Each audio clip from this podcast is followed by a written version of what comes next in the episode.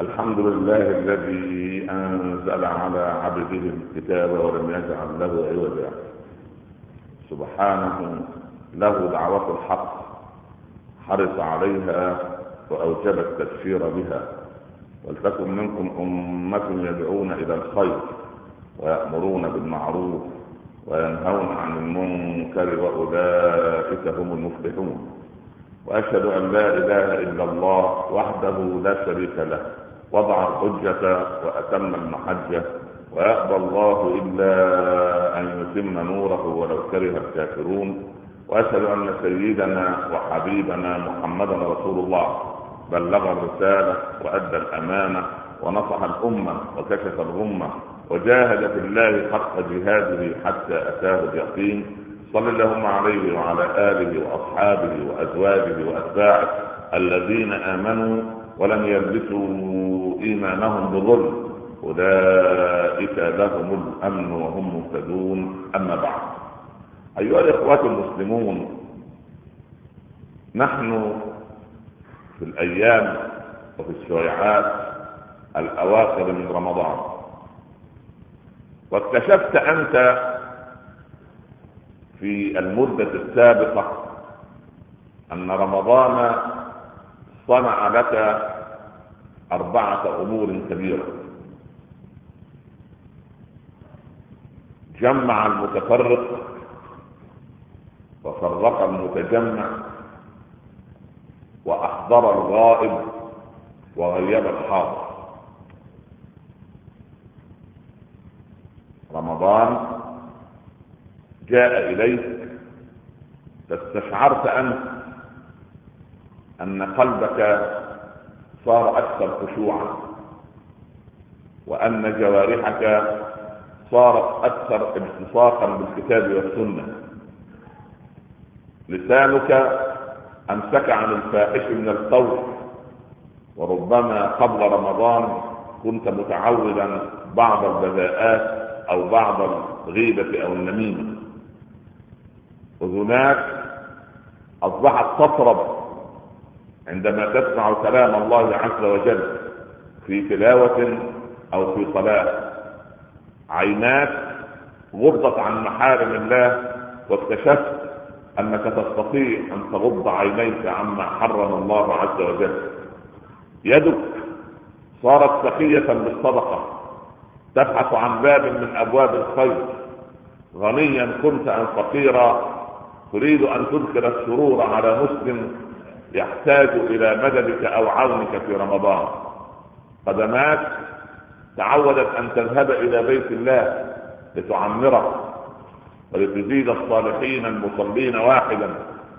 وأنت تعلم أن رب العباد لو عذب أهل الأرض ما نجا إلا أهل المساجد وصرت ممن يعمر بيوت الله سبحانه وتعالى. فرمضان صنع لك أمورا أربعة. جمع لك المتفرق. كانت يعني جوارحك متفرقة. العين زائغة الأذن تسمع الخنا اللسان يقول السيء من القول الرجل تسعى إلى مكان لا يرضي الله اليد كسلانة عن الإعطاء والعطاء. إذا بك هذا التفرق جمعت هذا الشهر الكريم. بفضل الله سبحانه وتعالى فصارت جوارحك كلها على وتيرة واحدة من طاعة الله أتدري لما؟ لأن قلب العبد إذا أضيء بهذه المعاني السامية معاني العطاء ومعاني الصبر ومعاني الصوم ومعاني الصيام ومعاني الدعاء ومعاني هذه الأيام الطيبة إذا بالقلب يشع من نوره على بقية الجوارح فتجد أن الجوارح طيعة للقلب طالما طوع القلب لذكر الله سبحانه.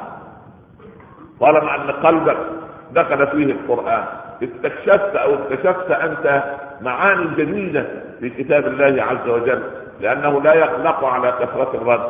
كان الصحابة يستعدون لرمضان قبل دخوله بأشهر عدة يعدون أنفسهم. أما نحن وربما ما استعد الواحد منا. لكن بفضل الله عز وجل صارت همتك عالية في هذا الشهر الكريم. بدأت من أول يوم كان جزء القرآن ربما ثقيلا عليك.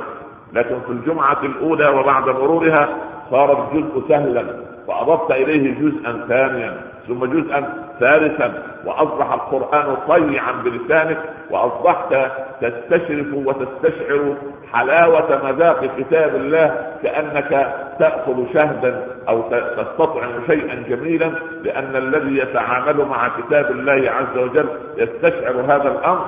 وقال الصالحون ابحث عن قلبك في مواطن ثلاثة في مجالس العلم وفي الصلاة وعند قراءة القرآن فإن لم تجد قلبك قد استشعر هذه المعاني الثلاثة فابحث لك عن قلب فإن قلبك قد مات. في الصلاة إذا شعرت أنك بعد الصلاة خير مما قبل الصلاة فقد استفدت في الصلاة. أما بعد الصلاة ما اختلف حالتك المعنوية الروحية القلبية النورانية عما قبل الصلاة فما استفدت منه بعد مجلس العلم. إذا استشعرت في مجلس العلم وفي خطبة الجمعة أو في درس من الدروس أنك لا تريد أن تغادر المسجد فأصبحت مؤمنا بحق لأن المؤمن الصادق في المسجد كالسمك في الماء إن خرج منه مات والمنافق في المسجد أو في مجلس العلم كالعصفور في القفص يريد أن يهرب فور أن يفتح له. نسأل الله أن يجعلنا أسماكا في مياه الرحمة. وأن يجعلنا من الذين يحبون تعمير بيوت الله سبحانه ومن الذين تعمر قلوبهم بطاعتك وذكرك يا رب العالمين. في الصلاة وفي مجلس العلم إن استشعرت أنك بعد المجلس خير مما قبل المجلس هذا خير كبير. وعند قراءة القرآن عندما تقرأ يقشعر جلدك تبكي عينك تستشعر رحمة الله. كان الصحابة رضي الله عنهم إذا قرأوا آية عن الجنة كأنهم يتنسموا نسيمها وعندما يقرأوا آية من النار كأن لفح جهنم في آذانهم. نسأل الله أن يدخلنا الجنة دون سابقة عذاب. أم سلمة رضي الله عنها تجلس في الحجرة والرسول يصلي صلى الله عليه وسلم. إذا به يتقدم نحو القبلة. في صلاته خطوتين ثم يمد يده ثم يعيدها ثم يعود إلى الخلف ثم يكمل صلاته. فتسأله أمنا أم سلمة بعد الصلاة عجبا قد رأيت منك اليوم يا رسول الله. فلما سألها ماذا رأيت؟ قالت رأيتك أنك رأيت أنك قد تقدمت خطوتين نحو القبلة ثم مددت يدك كأنما تريد أن تأخذ شيئا. ثم أعدتها ثم عدت إلى مكان صلاتك وأكملتها. قال يا أم سلمة بين أنا في الجنة إذا بباب من أبواب الجنة يفتح. انظر إلى صلاة رسول الله صلى الله عليه وسلم. إني لست كهيئتكم إنما أبيت عند ربي فيطعمني ويسقيني. جابر رضي الله عنه يأتيه اليهودي الدائم يقول يا جابر اقضي البيت. قال له قد وعدتك عندما نجمع التمر والتمر قد حدث له أزمة في هذا العام فلم تنتج النخيل تمرا قال لا بد من دين. ينظر جابر على النخيل يجد أن النخل ما طرح طرحه السابق. فقال اليهودي الدائم والله لاشكونك لمحمد صلى الله عليه وسلم. ذهب إلى رسول الله صلى الله عليه وسلم. فاستدعى الرسول جابر. يا جابر اما عندك ما تسد دينك؟ قال إن التمر أو إن النخل ما طرح مثلما يطرح كل عام يا رسول الله. قال خذني إلى البستان. ذهب مع جابر إلى بستان. ونظر الرسول إلى النخل. التمر عليه قليل البلح قليل. فدار دورة في البستان. ثم قال يا جابر أين عريشك؟ يعني أين العشه أو الحجرة الصغيرة التي تجلس تستريح فيها في البستان؟ قال هذه يا رسول الله. دخل الرسول صلى الله عليه وسلم فصلى ركعتين ودعا الله. قال يا جابر جز واجمع واقض دينك. فقال جابر فوالله جمعت تمرا ورطبا. ما جمعتها من البستان من قبل قضيت دين اليهودي وأعدت إلى بيتي وتاجرت وربحت بفضل الله. فيتبسم الرسول ويقول أشهد أني رسول الله. صلى الله عليه وسلم. بين أنا في الصلاة إذا بباب من أبواب الجنة يفتح. فتقدمت نحوها خطوتين. اشتاق رسول الله إلى الجنة. قلب تواق إلى رحمة الله عز وجل. وإذا بعنقود يا أم سلمة من عنب يتدلى من أحد أشجارها فمددت كي أقصف منه لتأكلي منه يا أم سلمة قيل لي يا محمد إنك ما تزال في الدنيا. فأعدت يدي إلي مرة أخرى ثم إذا بباب من أبواب جهنم يفتح. فخفت ورجعت على ادباري القهقرى ثم أكملت صلاتي فكيف كانت صلاة رسول الله صلى الله عليه وسلم؟ إذا رمضان يجمع لك المتفرق من شتات عقلك وذهنك يجعلك مركزا في العبادة سعيدا بها تطير بها فرحا تشعر بملائكيتك تشعر أنك راضي النفس قانعا هانئا فتقول سبحان الله. طاعة الله عز وجل. يعني ربما في رمضان ما قضي دينك يعني ربما عليك ديون ربما ما شفى الله مرضك ما زلت مريضا ربما ما حلت مشكلتك ربما المشكلة ما زالت كما هي ربما ما انصلح حال زوجتك ربما كما هي ربما الولد العاق ما استقام كما تريد ما زالت المشكلة والقضية كما هي لكن تشعر أنت برضا وسكينة. ألا تسأل نفسك لماذا كل هذا الرضا؟ لماذا كل هذه القناعة؟ لأن نور الله دخل في قلبك في رمضان. اللهم أدخل نورك في قلوبنا جميعا يا رب العالمين. جمع لك المتفرق وفرق لك المتجمع. تجمعت عليك الهموم والديون والغموم. تجمعت عليك الأوهام والخوف من الغد تجمعت عليك يعني بعض من الهواجس أنك ربما تفصل من عملك أنك ربما لا تلحق أن تربي ولدك الصغير الذي ما بلغ السادسة والرابعة من عمره ربما تقول سوف يسلط علي إنسان ظالم يظلمني أو كذا أو كذا ذو جاه أو ذو منصب يؤذيني أو يصنع بي كذا وكذا. هكذا كله يتجمع عليك. فإذا برب العباد لما يضاء قلبك إذا به سبحانه وتعالى يفرق هذا كله. اما رأيت الكليم عندما سار مع إنسان بشرا بشر الخضر وهو ذابل الخضر قال لفتاه آتنا غداءنا.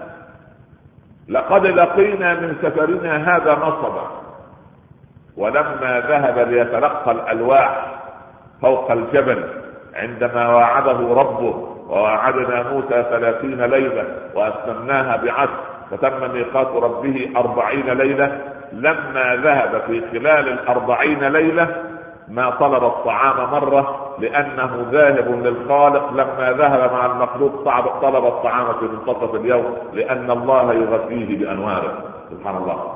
الله عز وجل من فضل عندما يغذي العبد بأنواره تجد الصالحين من عباد الله. سبحان الله. إذا أكلوا قليلا سبحان الله شبعوا. كافر يدخل على النبي صلى الله عليه وسلم يجده يأكل. دعاه الرسول إلى الطعام. جلس الرجل في دقائق مسح ما كان في الصحفة أسد سبحان الله. فلما رأى النبي يعامله برفق أسلم. دخل الإسلام. وفي اليوم التالي يأتي فيجد الرسول على صحفة الطعام فيدعوه ليأكل. فأكل لقيمات وقال الحمد لله رب العالمين. قال بالله هل شبعت قال والله شبعت يا رسول الله. قال المؤمن يأكل في معي واحد والكافر يأكل في سبعة أمعاء. لأن الشيطان معك. سبحان الله. فأنت عندما تسمي الله تحدث البركة. اذا رمضان يشتت لك الهموم التي تجمعت عليك المصائب التي توالت عليك ربما تجد امرأتك هادئة في رمضان. ربما تجد الزوجة زوجها العصبي لطيفا في رمضان خفيف الظل في رمضان. سبحان الله يقول يعني عندما تشكو له له من أخيها يقول يا مؤمنة هذا انسان كثير العيال. الله يعينه. بدل ما تشكو منه ادعو له بالهداية ادعو له أن يوفقه أن يرزقه عمل صالح. هكذا يخرج تخرج الأخلاق منه على غير دراية منه لأن نور الله قد ملأ هذا القلب. فاللهم املا قلوبنا وصدورنا بذكرك ونورك وعبادتك. يا رب العالمين أقول قولي هذا وأستغفر الله لي أحمد الله رب العالمين وأصلي وأسلم على سيدنا رسول الله صلى الله عليه وسلم. أما بعد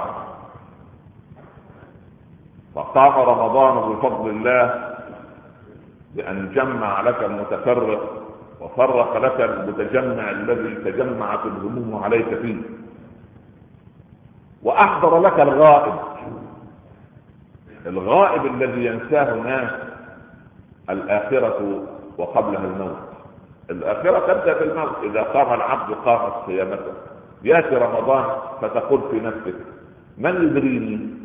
ربما لا يأتي علي رمضان آخر. كم من أناس كانوا معنا في المسجد طوتهم يد الثرى. أين هم الآن؟ بين يدي رب العباد عز وجل.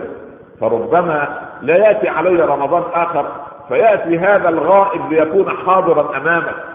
والله لو تذكر المسلم على الأقل كل يوم عند الصلاة. يقول لنا الإمام في الصلاة صل صلاة موزع من باب النصيحة. ينصحنا الإمام جزاه الله خير يقول صل صلاة موزع أي اجعل هذه الصلاة هي آخر صلاة. أنا أصلي الآن ظهر الجمعة. هل يضمن أحد لي أو لكم أننا نصلي عصر اليوم؟ لا أحد. إذا القضية أقرب إلى العبد من حبل الوليد. إن الموت أقرب للعبد من شراك نعله. سبحان الله.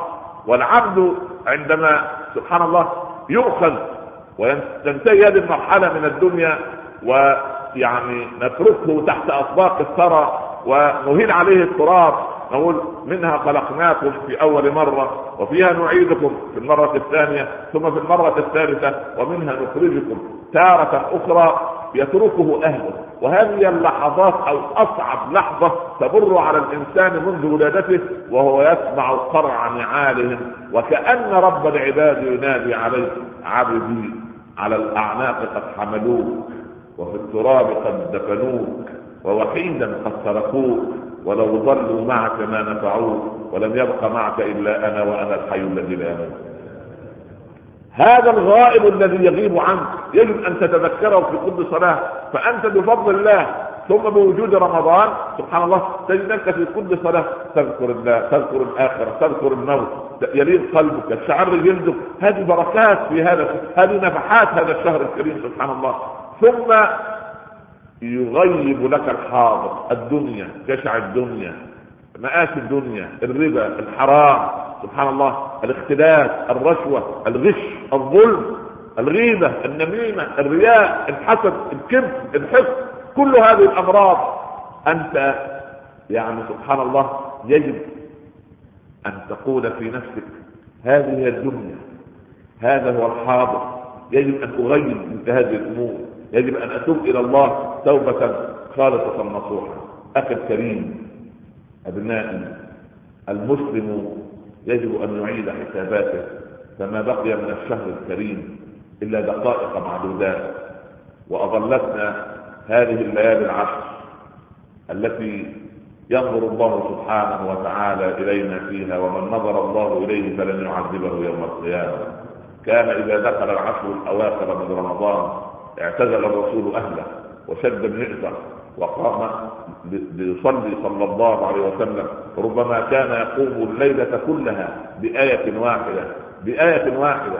سبحان الله العظيم. ويدعو رب العباد سبحانه وتعالى أن يتقبل أعماله وصلاته وزكاته. أخ الإسلام إياك أن تفوتك هذه الأيام. إياك أن هذه الليالي يضيع منها لحظة واحدة بعيدا عن منهج الله بعيدا عن الاستغفار بعيدا عن رد الحقوق إلى أصحابها بعيدا عن رد المظالم لأهلها بعيدا عن التوبة الصادقة النصوح أن تقلع عن الذنوب وأن تندم على ما فات وأن تعزم على عدم العودة وأن تعيد الحقوق لأصحابها. عندئذ تكون من السعداء المقبولين. اللهم اجعلنا من السعداء المقبولين ولا تجعلنا من الأشقياء المحرومين اجعلنا ممن قبلت صلاتهم وصيامهم ودعاءهم. يا رب العالمين لا تدع لنا في هذه الأيام العظيمة ذنبا إلا غفرته ولا مريضا إلا شفيته ولا عسيرا إلا يسرته ولا كربا إلا أذهبته ولا هما إلا فرجته ولا دينا إلا قضيته ولا ضالا إلا هديته ولا ميتا إلا رحمته ولا عدوا إلا قصمته اللهم إنا نسألك الرضا. اللهم إنا نسألك أن ترضى عنا وارزقنا قبل الموت توبة وهداية ولحظه الموت روحا وراحة وبعد الموت إكراما ومغفرة ونعيما. هيئ لبناتنا أزواجا صالحين ولأبنائنا زوجات صالحات اخذ عن بيوتنا ومجتمعاتنا شياطين الإنس والجن. اللهم أكرمنا ولا تهنا أعطنا ولا تحرمنا زدنا ولا تنقصنا كلنا ولا تكن علينا آثرنا ولا تؤثر علينا. اللهم أجرنا من النار ومن كل عمل أو قول يقرب منها. وأدخلنا الجنة دون سابقة عذاب. أظلنا بظل عرشك يوم لا ظل إلا ظله. اسقنا من حوض الكوثر شربة لا نظمأ بعدها أبدا. اللهم متعنا بالنظر إلى وجهك الكريم. اللهم متعنا بالنظر إلى وجهك الكريم. اللهم متعنا بالنظر إلى وجهك الكريم. في مقعد صدق عند مليك مقتدر اللهم احقن دماء المسلمين. اللهم احقن دماء المسلمين في العراق. واحقن دماء المسلمين في فلسطين. واجعلهم على قلب رجل واحد يا رب العالمين. وازل عنهم المعتدين الغاصبين. واجعلهم على قلب رجل واحد يؤمنون بك إلها واحدا وربا واحدا. وأنت على كل شيء قدير. وانصر المسلمين في مشرق الأرض ومغربها. اللهم من أراد من المسلمين سوءا فارد اللهم سوءه إليه. واجعل تدميره في تدبيره يا أرحم الراحمين. ورد عنا كيد الكائدين. واختم لنا منك بخاتمة السعادة. الذي أجمعين وصلى الله على سيدنا محمد وعلى آله وصحبه وسلم. يا رب تسليما كثيرا. بسم الله الرحمن الرحيم. إن الإنسان لفي خسر إلا الذين آمنوا وعملوا الصالحات وتواصوا بالحق وتواصوا بالصبر. صدق الله ومن أصدق من الله قيلا نكمل حديثنا ان شاء الله. بعد الصلاة واقم الصلاة. قوموا إلى صلاتكم يرحمكم الله. أحمد الله رب العالمين. حمد عباده الشاكرين الذاكرين. وأشهد أن لا إله إلا الله ولي الصالحين وأن سيدنا محمدا عبده ورسوله اللهم صل عليك يا سيدي يا رسول الله صلاة وسلاما دائمين متلازمين إلى يوم الدين ثم ما بعد. أحبتي في الله الله سبحانه يعلم ضعف العبد ويعلم أن شهواته وغرائزه وغرائزه تغلبه أحيانا لأنه هو الإنسان مخلوق من قبضة من تراب الأرض. هذا التراب يجعل العبد أحيانا ملتصقا بترابيته. فيه ناس ربنا سبحانه وتعالى يقويها أنها تستطيع أن تتخلص من ترابيتها. تصير من عباد الله المخلصين. يخلصه من ترابيته يعني يزكيه. هذا العبد عندما زكى نفسه وخلص نفسه من أدران الدنيا ومن الإصرار على المعصية وقصد باب الكريم سبحانه يبدأ التراب ينفض عنه. وتبدأ الأنوار تدخل إلى قلبه. فتجد الصالحين لما تقرأ عنهم تتعجب. كيف كان هؤلاء؟ يعني أبو حنيفة بكلمة سمعها من صبي. طفل صغير يلعب. وأبو حنيفة يمر. أبو حنيفة كان عنده ثلاثين سنة ثلاثين سنة. شاب. شوف ثلاثين سنة يمكن لسه بدأ يصلي بالأمس. لكن أبا حنيفة وعنده عشر سنوات. رأى رؤيا. عشر سنوات. رأى أنه ينبش قبر رسول الله صلى الله عليه وسلم. فقام من الرؤيا مذعور ويرتجل. أمه تحتضنه ويذهب إلى شيخه. كان زمان موضوع الشيخ ده مهم. ما اصبحش الشيخ الآن الناس تخاف منه تبتعد عنه. لا كان الشيخ مهم لل... لل... يعني سبحان أي بلد أي مدينة تستوعب شيوخا وعلماء هذه بلد فيها خير. ثق تماما وأي بلدة تكره علماءها وشيوخها فانظر ماذا يحدث فذهب إلى شيخه مرتجفا. أخذته أمه وذهبت للشيخ. الولد شاف رؤيا ينبش قبر رسول الله. رؤيا مرعبة. يعني نفس القبور شيء غير طيب. فانفرجت أسارير شيخه. والتزم أبا حنيفة احتضن وربت عليه ومسح على صدره. أبشري يا أم النعمان. خيرا. أبشر بإيه؟ الولد ينبش القبر في الرؤيا قالت سوف قال سوف يكبر ابنك وينقب عن سنة رسول الله فيعلمها للناس. لأن أبا حنيفة نفسه لما أبوه كان عنده عشرين سنة ماشي جنب بستان في الكوفة. وماشي جنب البستان فنخلة مائلة على الجدار فوقع منها إيه؟ رطب فأخذ واحدة من اللي وقع وأكلها لكن الشاب الصالح لم تحتمل بطنه أن تستقر التمرة في بطنه. شك في الأمر. يا ترى التمرة دي من حقي ولا مش من حقي هذه الرطبة التي أكلتها البلعة التي مضغتها وبلعتها هل هي من حقي فسأل عن صاحب البستان. أنا صاحب البستان. قال يا صاحب البستان أكلت تمرة من بستانك بدون وجه حق. إما أن تأخذ ثمنها وإما أن أعمل عندك في البستان بقدر ثمنها أو أن تعفو عنه. انظر إلى مقاييس الصالحين. اللهم اجعلنا منهم واحشرنا في زمرتهم يا رب. اوعى تظنوا أن العالم يتكأكأ الآن علينا ويتجمع علينا لأن ما عندنا طيارات ولا دبابات. لا إحنا ما عندنا كتاب ولا سنة. ضيعنا ما في الكتاب وفي السنة حتى في التعامل بيننا وبين بعض. فجاءت الفئران من جحورها لتنهش فينا وتخوض في مقدساتنا وتتكلم عن نبينا صلى الله عليه وسلم. لماذا؟ لأننا لا تظن أن العدو غلب ولكن الولي هو الذي أعرض. اللهم لا تعرض عنا يا رب. قال صاحب البستان وقد رأى صلاح الشاب قال له لن آخذ ثمنها ولن تعمل عندي ولن أعفو عنك.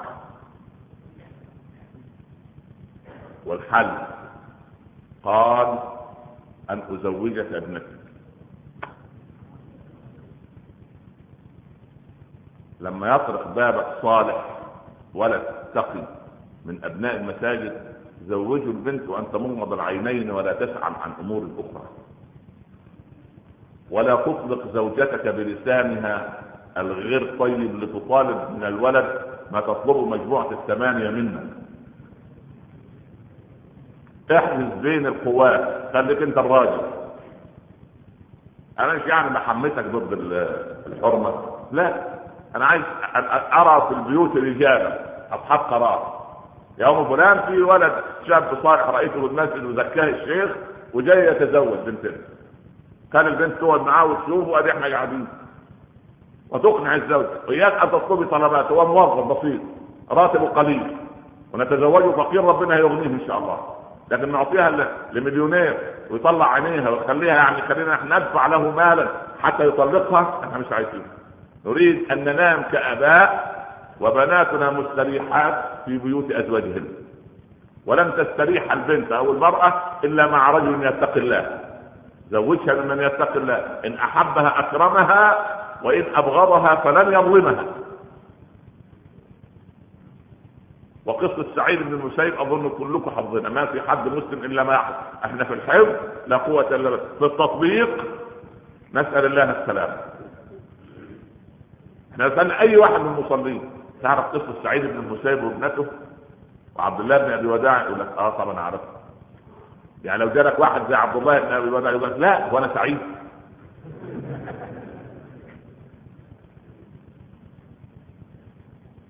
الله يرضى عن سعيد بن المسيب كبير التابعين صديق الحسن البصري. أمير المؤمنين يقول له يا سعيد بلغني ان عندك ابنه اسمها عائشة قد بلغت وأنا أريدها لابني. أمير المؤمنين القادر قال يا أمير المؤمنين عائشة ما زالت صغيرة. هو يريد أن إيه؟ أن يتهرب. ف عنده تلميذ اسمه عبد الله بن أبي وداع دايما في الصف الأول. فغاب عبد الله. فغاب عبد الله. سنقولنا أهل اللغة فغاب عبد الله. فسأل عنه. قال والله زوجته توفاها الله وبعدين كان يعني سافر إلى أهلها كده فجاء اهله البقاء لله أجرك الله المهم قال أما تزوجت يا عبد الله؟ قال يا, يا إمام يعني الزوجة الحرمة توفى الله. في في أصبح في زماننا لو تزوج رجل ها بعد موت زوجته ب 20 سنة يقول لك اصل امها اصل قليل اصل أصل مش ابن ناس مش محترم يعني يعيش على الذكرى يعني ولا في إيه بالضبط؟ المهم سيدنا عبد الله بن مسعود وهو راجع من دفن زوجته وأخشى ان يسيء الفهم وتسيء الفهم أخواتنا وبناتنا المصليات معنا. وعبد الله بن مسعود برضه يعمل كده. عبد الله وهو راجع من القبر قال زوجوني ابن مسعود. قال أخشى أن أموت الليلة فألقى الله عزبا سمعت من حبيبي صلى الله عليه وسلم شراركم عزابكم. ها؟ يبقى نشجع الشباب على الزواج ولا لا نشجع؟ إذا شجعنا شبابنا على الزواج احترمنا نصف ديننا وأقمنا النصف الآخر في بيوتنا. المهم عبد الله بن أبي الوداع والبعض صلاة العشاء رجعت البيت طرق بابنا طارق من قال سعيد؟ قال خطر خطر ببالي كل سعيد ما عدا سعيد بن المسيب. طب لماذا لم يخطر بباله على سعيد بن المسيب؟ سعيد بن المسيب في هذا الوقت على مدار خمسين سنة مضت يذهب من البيت للمسجد لإعطاء الدروس ومن المسجد للبيت ويقول رضي الله عنه خمسون عاما ما فاتتني تكبيرة الإحرام في المسجد وما رأيت فيها قفا مصلي. بالله عليك الناس دي ترقى ولا لا ترقى؟ يأتيها النصر ولا لا يأتيها؟ فتح سعيد بن المسيب شيخي وسيئه المساء قال أردت ألا تبيت الليلة من غير زوجة أترضى أن تصهرني سعيد جاب بعض المريدين عشان شهود. سبحان الله. وبنته من خلف. أم سعيد أم عبد الله بن أبي ولع قاعدين ياكلوا خبز جاف وزيت. فهو عشان لا يحرج نفسه أمام حماة يخلي أمه تخبئ الصحن طبق الزيت تحت الإيه؟ عشان كي لا يرى يعني, ده ينفع عريس. أنت لو حكيت لزوجتك والله لو جالنا واحد كده زي عبد الله زي عبد الله بن أبي وداع ده. آه ده ده قصص بيقولها الشيخ عمر. قصه ده تخص صح في المسجد وتنسى. وتنسى اسمك. سبحان الله. زي ما نسيتك اسمك أصلا. سبحان الله. اسمك حسن اسمك إيه؟ اسم عبد الله لا أي اسم؟ ما فيش. المهم. فقالت أمه اخرج حتى نجهز البيت. نادوا على الجيران. عبد الله بن أبي وداع عروة وحماه سعيد بن المسيب في دقائق. اللي عنده سجادة اللي عنده خبز اللي عنده قمح اللي عنده دقيق اللي عنده سمنة اللي عنده مش عارف. سبحان الله. البيت هو إحنا اغنياء لا نستطيع ان نزوج مئات والاف الفقراء. أنا أقول بملء الفم وأنا مقتنع بما اراه ان شاء الله ان تزويج الشباب الفقير مصرف من مصارف الزكاة لأنه أصبح حاجة ضرورية أهم من الطعام والشراب. لأنك بتحفظ أمن المجتمع. المهم نعود إلى صاحب البستان ووالد أبي حنيفة. ما توحدوا الله؟ أنتم الهنوجلوبين بيقل عندكم في رمضان ولا هو زي ما هو؟ الحمد السكريات وصل المخ. القصص دي أحلى من السكريات. عندي أنا شخصيا. أنا أتذوق لما أضيق ذرعا بالناس وبمشاكلها. أحيانا تجي مشكلة من أن زوج زال مع زوجته عشان هو أهان قطتها. واحيانا سبحان الله العظيم نظر إلى قطتها بازدراء واحتقار. ولم يقيمها مكانها اللائق بها. ما مشكلة أقول يا رب لا أعمل إيه أعمل أجري على إيه؟ أقرأ قصة عبد الله بن أبي وداع ابتدي ارتفع ارتفع لأن لو فضلت مع القصة هخاف هخاف كتبوني. سبحان الله. صلى أنا أحباط عايز مع شيخ أستشيره. سبحان الله. نسأل الله أن يشرح صدورنا. فالرجل قال لها أنت لا لن لن آخذ ثمن التمرة ولن تعمل عندي ولن أعفو عنك. والحل.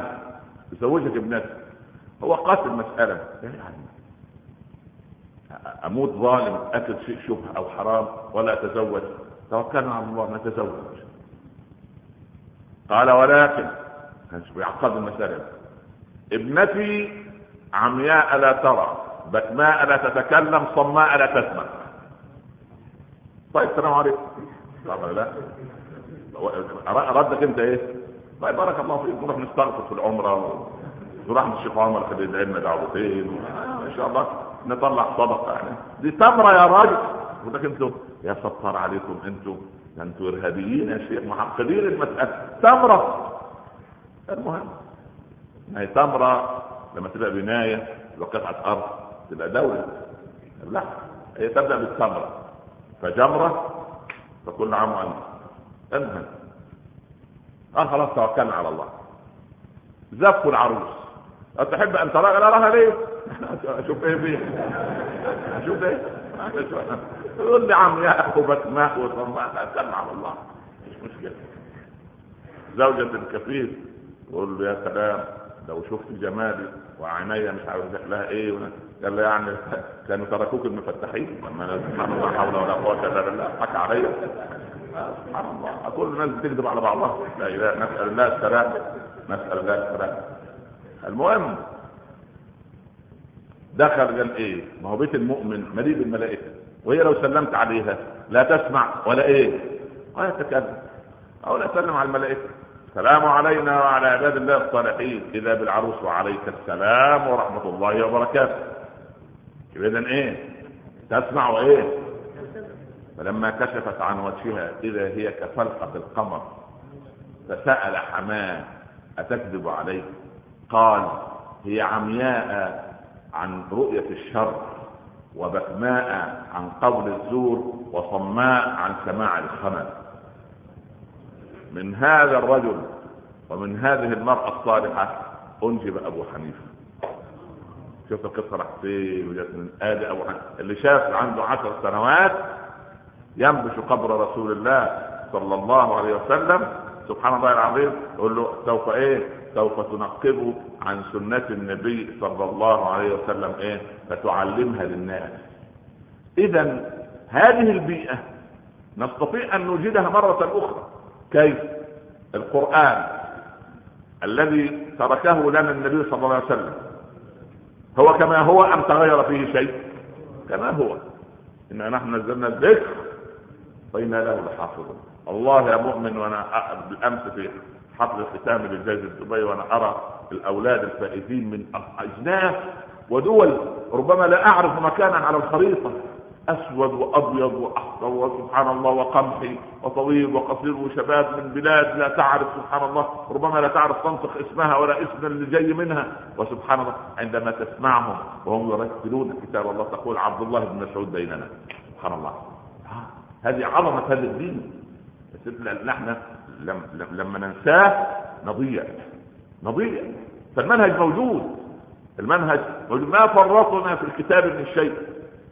ما فيش شيء. في كتاب الله عز وجل لا يعني لا يغادر لا صغيرة ولا كبيرة في حياتنا إلا ووضحها وبينها وحثنا عنها وما من شر وجد إلا وحذرنا ونهانا وأوجد لنا الحلول البديلة. وجاءت لما الإسلام ليلغي ما كانت عليه الجاهلية كان هناك الخنا والفسوق والفواحش عمل الزواج كان هناك الربا عمل البيع والشراء الحلال سبحان الله العظيم. كان هناك السارح والبارح عمل لهم صلاة الاستخارة عمل الأصائل وليست البدائل جاء بالاصيل الذي لا يصلح الإنسان إلا به.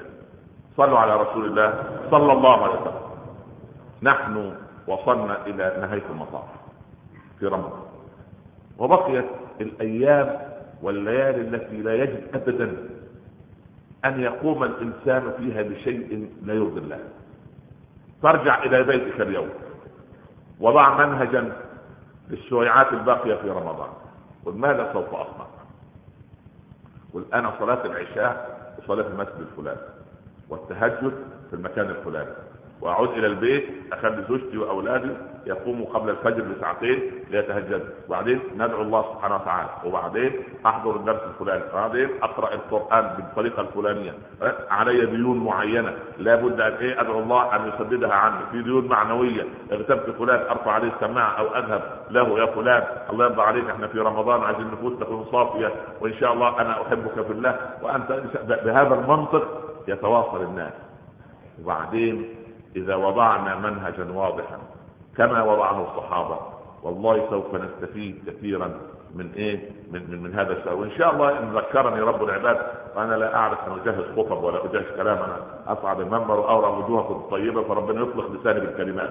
أدعو الله أن إيه نعمل في الجمعة القادمة إن شاء الله سواء في الخطبه أو في الدرس حساب ختامي زي الحساب الختامي للشركة. بس إن شاء الله ندعو الله أن نكون من الرابحين. يا رب آمين يا رب العالمين. لكن أريد أن أقول لا بد أن تكون آمالنا أننا من الرابحين.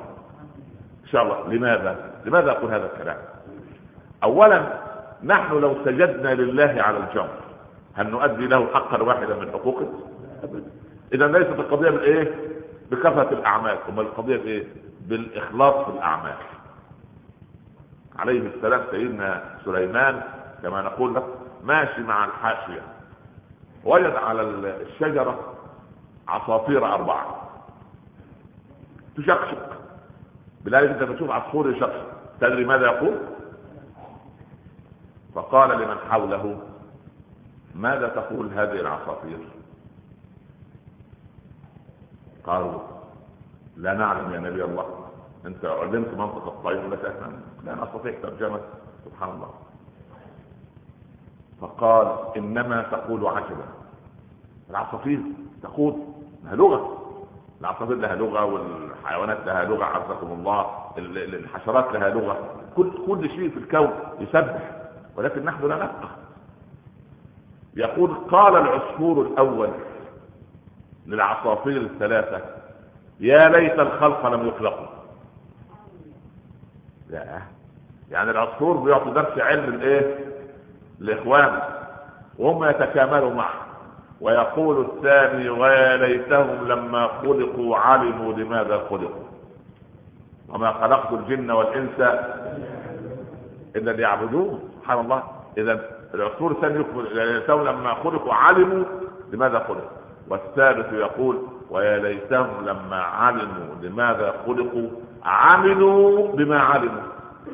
من منا لا يعرف أن صلاة الصبح في وقتها فريضة؟ كلنا يعلم لكن من الذي يأتي للمسجد؟ كم واحد من الحي؟ ها؟ أشوف المسجد كده مليء في ظهر الجمعة. طب لماذا لا يكون في صلاة الصبح هكذا؟ ها؟ تجد ليس القادر لا قوة إلا بالله فيما يظن الناس أنها 27 سبحان الله ما شاء الله لا قوة إلا بالله. المساجد ملأة. بعدين اليوم اللي بعده؟ كنت فين يا فلان؟ كنت فين إزاي؟ في المسجد. هو هم بيذهبوا المسجد بعد 27 أي والله المسجد مفتوح 12 شهر 12 شهرا. ويقول المؤذن حي على الصلاة حي على الفلاح تعالى وهلم. لا تكن تعبد رمضان ولكن اعبد رب رمضان. يا ليت الخلق لم يخلقوا ويا ليتهم لما خلقوا علموا لماذا خلقوا ويا ليتهم لما علموا لماذا خلقوا عملوا بما علموا. ويا ليتهم الرابع لما علموا عملوا بما علموا أخلصوا فيما عملوا. اللهم اجعلنا من المخلصين. طيب آخر كلمة قضية الاعتكاف. لك أن تعتكف الاعتكاف النموذجي أن تدخل المسجد من اليوم أو من الأمس ولا تخرج إلا ليلة العيد. هذا هو الاعتكاف النموذجي. طيب موظف لا يستطيع عنده عمل ليس عنده إجازة حاجيات العمل تقتضي هذا ممكن يأتي ليعتكف ويقطع اعتكافه ويروح العمل ويعود ليجدد النيه مرة أخرى. طب واحد يقول والله أنا عندي أولاد وصغار وأمهم تخاف ولا أستطيع أن أترك البيت. طيب تعال اعتكف من العصر إلى المغرب. من المغرب إلى العشاء. من صلاة التراويح الثانية عشرة مثلا ساعتين ساعة. من الظهر إلى المغرب. أي فترة يعني لا تضيق على نفسك. ولو ساعة. اعتكف في المسجد أن تقرأ القرآن أن تدعو الله. من باب التيسير لا تضيق على نفسك. اللي يستطيع العشر أيام الله يجزاه الله خيرا. اللي لا الذي لا يستطيع لأن ابن عباس ضرب آه، آه، ابن عمر رضي الله ضرب لنا مثل أغرب من الخيال. كان معتكفا في المسجد الحرام في العشر الاوائل يوم 25 جاءه رجل فكلمه كلمة. فخرج معه قطع الاعتكاف وغاب وقبل الصلاة الآتية اللي بعدها وصل. الناس بتراقبه. ما الذي حدث؟ قال خرجت لقضاء حاجة أخي مسلم قال وتقطع اعتكافك؟ قال لأن أسير خطوة في قضاء حاجة أخي مسلم قضيت أم لم تقضى؟ خير لي من الاعتكاف عند الحجر الأسود سبعين سنة. ده اسمه فقه الإيه؟ فقه الأولويات. فقه الموازنات الذي لا ندرك عنه شيئا. فقه الأولويات أن السنة الماضية رحت عمره والسنة اللي قبلها واللي قبلها عشر سنوات. طيب هذه العمرة التي تكلفك كذا؟ ولا تعال أنت مش عملت عمرة قبل ذلك؟ هذا هذا الشاب لا يستطيع الزواج راتبه ضعيف وأبوه مات وهو ينفق على أسرة. نريد أن نعصره. ما تدفع كده مبلغ العمرة له. لك طيب بس للعمرة. يا سيدي سبحان الله العظيم إدخالك السرور على هذا الشاب بتزويجه فرض وعمرتك نفس والفرض مقدم على النفس.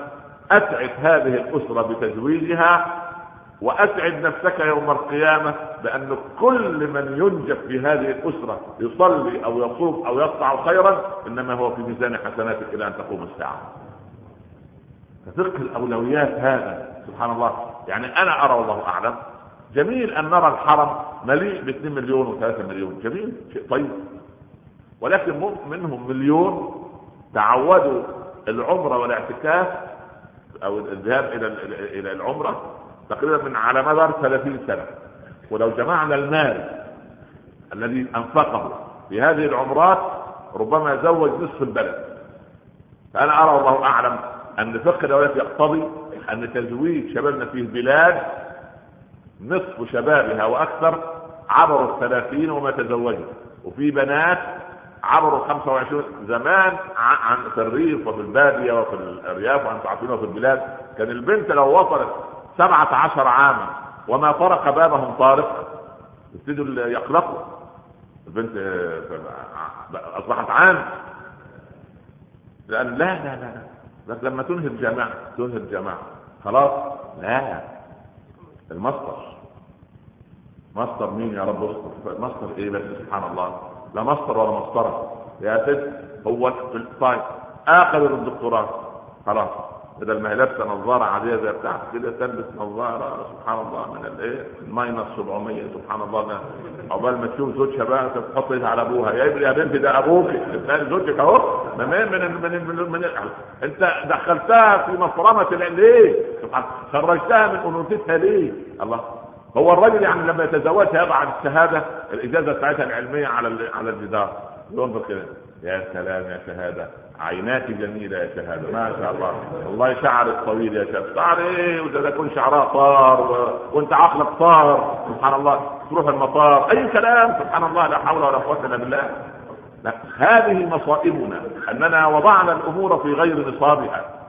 يا أخي أول ما تبلغ البنت تدخل في سن الزواج ويأتيك من ترى أنه صاحب دين الله أكبر. إنما العجلة مستحبة في أمور الاستغفار من الذنب سداد الدين دفن الميت وبعدين الإسراع إلى الصلاة تزويج البكر. تزويج البكر. لأن لو فاتت كم من بنات لا ده قصير لا ده عريس نحيف لا ده أسرته كذا لا ده أقل مننا ده كذا لا موظف ده فقير. تظل لغاية ما إيه؟ يفوتها القطار ترضى بعد ذلك بنصف رجل. نصف رجل. أو ثلث رجل أو ربع يكون عنده زوجة عنده اثنين عنده خلاص يقول لك ناخذ واحدة كده و... والسلام. سبحان الله. فتشعر بالقهر لأن كم من أب يعني يعني هل نحن أفضل من عمر بن الخطاب؟ عمر رضي الله عنه ذهب إلى أبي بكر بيعرض بنته حفصة. يا أبا بكر تأيمت حفصة. ما الزوج ألا تتزوجها؟ سكت أبو بكر. فتألم عمر. الله. طب يرد عليه. يقول لا. آه نعم. أفكر. استخير لا. أبو بكر. لا. نعم ولا لا. فذهب إلى عثمان. أصدقاء الحميم القريبين منه. يا عثمان تأيمت حفصة. هل تتزوج؟ قال أنا لا أتزوج اليوم. الألم إيه؟ قال لا ذهب ليشكو إلى رسول الله. صلى الله عليه وسلم يا رسول الله تأيمت حفصة. فذهبت إلى أبي بكر فعرضتها عليه فسكت وقال عثمان أنا لا أتزوج اليوم. قال يا عمر يتزوج حفصة. من هو خير من أبي بكر وخير من عثمان؟ أترضى أن تزوجني حفصة؟ ثاني يوم أبو بكر يلاقي عمر في صلاة الصبح يلتزمه له وجدت مني البارح أنت زعلان مني وهب على خطرك وزعل وقت لأنني سمعت الرسول يذكرها فخشيت أن أفشي سر رسول الله. لأنه غير مأذون له أن يقول له الخبر. لكن في ناس إحنا متطوعين من غير شيء. عارف الموضوع الاشاعات تكثر الموضوع هو فين؟ فين أين القضية؟ سبحان الله. هل منعت هيبة عمر؟ ومكانة عمر؟ مكانته الاجتماعية؟ مكانته الصحابة؟ مكانته عند رسوله؟ أن يعرض ابنته لكي يزوجها من صالح؟ والله أنا كان عندي في المسجد من 20 سنة سبحان الله واخواننا المصريين يعرفوا هذه القصة. كان المسجد هذا عبارة عن مكان عندنا مع أوراق اجندات وفهارس مليئه ملأى بشباب بأسماء شباب وتفاصيل عن عن قصة حياتهم وبنات سبحان الله. كنا نقوم بتزويج وأفضل الزيجات التي كانت تتم في المسجد. كنا نجبر الأغنياء مش نجبر يعني نشجعهم. نقول يا فلان عليك هذا العام خمسة من الشباب ادي اسمائهم ويتوكل على الله روح زوجهم. هات له غرفة وصالة كده وشوية أساسيات واعطيه 1000 جنيه في جيب في, في يده توكل على الله. ويقام به وكم من بيوت. وعملنا احصائيه أذكر في سنة 94 من أكثر من 12 عاما على الذين زوجناهم من السبعينات. وكنا نزوج الشاب ونقول له لما ربنا يفتح عليك يفتح عليك وترزق تزوج غيرك. وجدنا 65% ممن زوجناهم في المسجد أغناهم الله فزوجوا غيرهم. لأن النية لما تكون صادقة هكذا دور المسجد. لكن نصلي ونمشي ولا إحنا عارفين بعض ولا نسأل الله أن يعيدنا إلى بيت الله وأن يجعل بيت الله هو المآل الذي نؤول إليه. اللهم اغفر لنا ذنوبنا وإسرافنا في أمرنا وثبت يا رب أقدامنا وانصرنا على القوم الكافرين. اللهم اجعلنا من عتقائك من النار. اجعلنا في هذه الأيام ممن نظرت إليهم نظرة رضا. اللهم انظر إلينا نظرة رضا. اللهم انظر إلينا نظرة رضا. ارحمنا فإنك بنا راحم. لا تعذبنا فأنت علينا قادر. إن لم نكن أهلا لرحمتك فرحمتك أهل أن تصل إلينا. اللهم تقبل صلاتنا وصيامنا ودعاءنا وأغفر بفضلك زللنا وآثامنا واجعل هذا البلد آمنا مطمئنا. سخاء رخاء يا رب العالمين.